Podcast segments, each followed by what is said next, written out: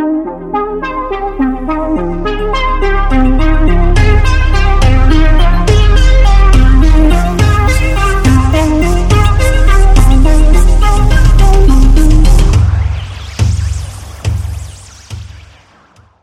guys, my name is Sabela, and I'm here with my mom, Hi. Liz. I'm here with my mom, Liz, and um, welcome to episode two of Haunted Places with my mom. yeah. um, so today we're going to be covering Mount Vernon, and there's actually a lot of interesting things on here. There are. Yeah, definitely. There's so Mhm. much to Mount Vernon, and it was really fun to research this one. Yeah, yeah, definitely, definitely. So let's let's get this started. All right, so Mount Vernon was built in 1758, and it was built by George Washington's father when he was two years old. It was originally named Little Hunting Creek Plantation, but Lawrence Washington, George Washington's older brother, named it Mount Vernon after Edward Vernon, a Royal Navy officer he had served with him. It is 11,000 square feet, two and a half stories, and it was has a full cellar. The outside of the mansion it looks like stone, but it actually yellow pine siding. It's made to look like stone using a technique called rustication. So here's some facts about George Washington. George Washington is was six feet tall. He was 67 years old when he died, and he had 317 slaves at Mount Vernon. 123 of the 317 slaves were freed upon Martha Washington's death. There seems to be a misconception that Washington's slaves were freed after his death, but it was actually after Martha Washington's death. The only slave that was immediately freed upon his death was his valet. So we're going to talk a bit about his death now. So, a few days before George Washington came home, he was all wet and he did not change out of his clothes. Always change out of wet clothes. and so he came back from apparently like a rainy day or something like that. Um and he came home. He didn't change out of his wet clothes. He went and ate dinner and did normally what he does. But but like later the next morning, Washington complained that his throat was sore, so they so they called the doctor, and the doctor that declared that George Washington had a had a sore throat, so it was hard for him to breathe. But the next day, between 10 and 11 p.m. on December 14th, 1799, he was declared dead after his death.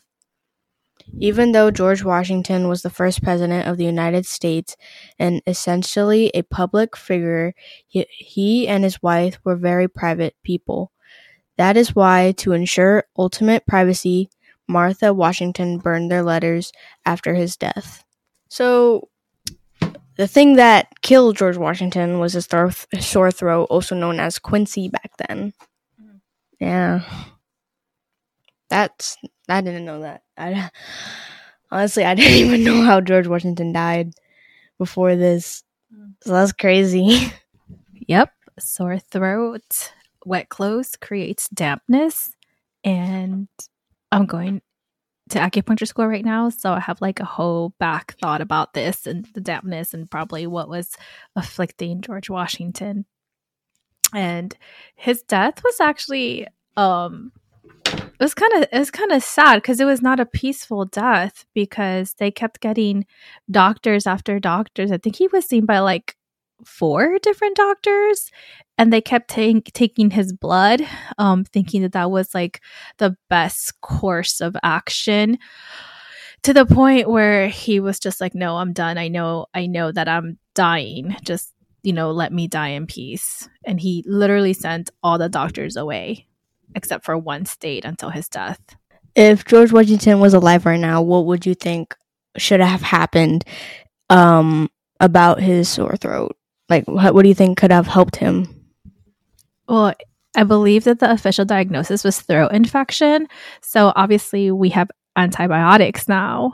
So I'm sure that they would have found a proper course of treatment. so, yeah, that's a bit about um his death and like like the after story and like what happened and everything. Yeah. I also want to mention a virtual program called the Presidential Primary Sources Project. Um, this is straight from their website. Transport your students to places that helped shape our nation's past presidents' lives. It's easy to sign up for their free services, which is a partnership between Internet2, the National Park Service, and the National Archives. Learn about the lives and legacies of our presidents and how they shaped the past and present of our country. Engage in live interaction video discussion with presidential historians and national park rangers. Use primary source documents to understand our nation's presidents. This is a completely free program, and I will link more information on how to register in the show notes. Sabela actually attended a session today, and the topic was slavery on Mount Vernon. Sabela, do you want to tell me what you learned today? Okay, yeah, because I did write some notes down for this actually. So, so when we went, when I was in the Zoom call, um, everything was really easy. It was very interesting to learn because I did actually learn some new things too. Um, they had like a whole slideshow presentation. They had a map, what the area looked like back then, and like you could see like the farms, and if you look really closely, like you can see trees and in the sketch. So, um, the thing the thing that I found interesting was actually in was in the chat, like because she she asks you like questions and you're supposed to type it in the chat so one of the people said um, that he had fake teeth, which I never knew actually. That's a bit crazy. so actually most most of the slaves were farmers because there was a lot of land on Mount Vernon and um they would they would get two outfits They'll get two outfits per year, one for the summer and one for the winter, and then like a blanket. And in in like the little huts that they slept in, there usually be about 25 slaves in each. And then for the smaller ones, there'll be 10 to 12 slaves. And um you know, sometimes sometimes uh like one side of like the land and they're on like the other side of Mount Vernon. So sometimes they're close, sometimes they far, sometimes they're far. And the kids actually um, played games with marbles there because in today um, people still find like marbles, like the peopleologist um, still find marbles there, and the kids would actually play games with them. And the marbles were made up of line limestone. Benjamin Latrobe wrote a diary on about when he met the president and the reason why he got to meet the president was because he was like friends with um, somebody related to George Washington. So I'm going to read you the little message that um, that was on on the screen um, at the at the Zoom session. Them so diary entry Benjamin Latrobe. Having alighted at Mount Vernon, I sent in my letter to, of introduction and walked into a patriotic and walked into the portico next to the river river. In about ten minutes the president came to me. Dinner was served about half after three. Coffee was brought about six o'clock. The civilization of Indian corn next came up. He dealt upon the advantages attending the most useful crop, and then he said that the manner is in which the land was exhausted by it, the constant attendance it required during the whole year. So that's that's the diary entry that Benjamin Latrobe made about when he met George Washington. So that th- I think that's pretty cool about about what I learned there. Um, there was, there was a lot of interesting facts, and you can ask questions of your own, and um, you you can figure things out, and it's it's really it's really fun. Yeah. And so I really, if you are an educator, if you're a homeschooler, if you just want to, you know, do something different with your kids, the Presidential Primary Sources Project is pretty cool. Um, highly recommend you registering, and it's free, and it's it's really, really, really informative. Um, and so now, time for the spooky stuff. So first, we're gonna read you guys some stories um, that we found of ghost sightings reported in um, Mount Vernon. so the first one, a newspaper dated in 1890 records the story from the Mount Vernon Ladies Association. This was an association that essentially bought the property to restore it, and it's completely uh, it was completely funded by this ladies, the restorations that you see at Mount Vernon. So when they started the restoration process, the ladies would sleep in the mansion. And of course, two of them decided to sleep in the bedchamber where George Washington died. And their story recounts feeling George Washington visiting the bedroom and they were very, very spooked um, their candle turned off and on. Um, you can you can look it up. It's a pretty interesting read. If I got a chance to sleep in Mount Vernon, I would never ever choose the bed that George Washington died on because that's pretty spooky. That's pretty spooky. No. And the fact that they're candles in, ni- in the 1980s were the report of seeing a figure of a woman in the 18th century clothes on the stairs. A frequent haunting in the stables, guards would hear alarms go, uh, go off in the stables. When after the appropriate time it takes it takes to take care of the horse. They hear another alarm go off of Washington's bedroom. The guards think it is the general coming home, taking care of the horse, and then going to bed. So we are frequent visitors of Mount Vernon. We've been there quite a few times. And actually, that trail that leads to Mount Vernon is one of my favorite hiking, running, bike trails. And sometimes I'll just walk that trail and it's just super peaceful. And the Potomac River is right there. It's so beautiful.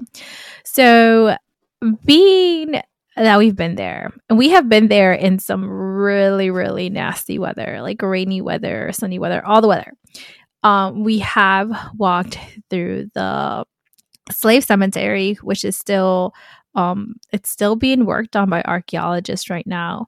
And like I mentioned before, I'm super sensitive to energies, and there's always a, a sense of kind of sadness, but it's like it's not heavy sad. It's almost like grief sad. Um, and then going through the house, we didn't experience anything in the house. However, we did experience something outside of the house. When when we were looping around the front area, like where you like go to park your car and everything. We were looping around. Um and like the radio was on, everything was on, the GPS. And as soon as like we're about to make like make the exit, as soon as we were about to make the exit, um we're like stopped because like there's the, the cars obviously. Um and then at, at that everything turned off. The the radio the radio the GPS, everything. And was that we were actually talking about George Washington right before this happened. We were having a conversation uh, about George Washington and in Hamilton's George Washington, like yeah. the role of George Washington in this in Hamilton. And we're there at a stop sign, and my car completely shuts off. Like we're we literally said George Washington's name, and then off my car my phone, everything turned off. And it was like about like two seconds. Yeah. Two seconds. Definitely, definitely two seconds. Definitely. Yeah. And then everything turned back on again. Yeah. And but like didn't feel it didn't feel scary. No. It didn't feel like a sense of bad vibes. I didn't really I didn't really feel anything. because you're the one that mostly experienced it, but I only saw like the like the radio turn off. Yeah, there. Yeah, it didn't feel. It didn't feel bad at all, and I think we both shouted, "Hi, George." yeah. yeah uh, but um, it was very. It was very interesting. Very interesting. We will probably go again. Yeah, go Mount Vernon again. Yeah. Well, not a fun fact. So an interesting fact about uh, Mount Vernon that I did not know was that during the Revolutionary War, the brick wall right outside George Washington's tomb became known as a kind of like a timeout area from both sides where soldiers of either side can lay down their rifles and their jackets and just take a rest this was told to me by a one of the tour guides on Mount Vernon. And I just found that so interesting that you know the timeout area was the founding fathers burial place. Like it almost seems fitting. Um and also kind of like a full circle because one of the biggest debates of George Washington was was he for or against slavery and in his will declaring the freedom of his slaves, though it would be upon his wife's death, was basically saying, I'm against slavery. But he never wanted to pub- publicly state that during his presidency, during um, his time being alive, because he felt that that would divide the nation. And we would see that later on with the Civil War. So that is that is Mount Vernon for you guys. All right, and now to the spooky rating. What would you give it, Bella? I would probably give Mount Vernon like maybe like two and a half out of five. Yeah, two and a half out of five. Huh? I'd say that's fair. I think that it there's definitely um, there's definitely um, energy there uh, and the fact that people have seen you know apparitions before and have felt energy. I mean we experienced something ourselves. Uh, was it george washington? No idea. But it did not feel didn't feel bad. It wasn't a bad vibe. It, w- it definitely feels more like taking care of a home. So yeah i think a two and a half out of five spookies is a fair rating Yes. Thank you, everybody, for tuning in on episode two. Don't forget to look at our show notes so you can support us in different ways.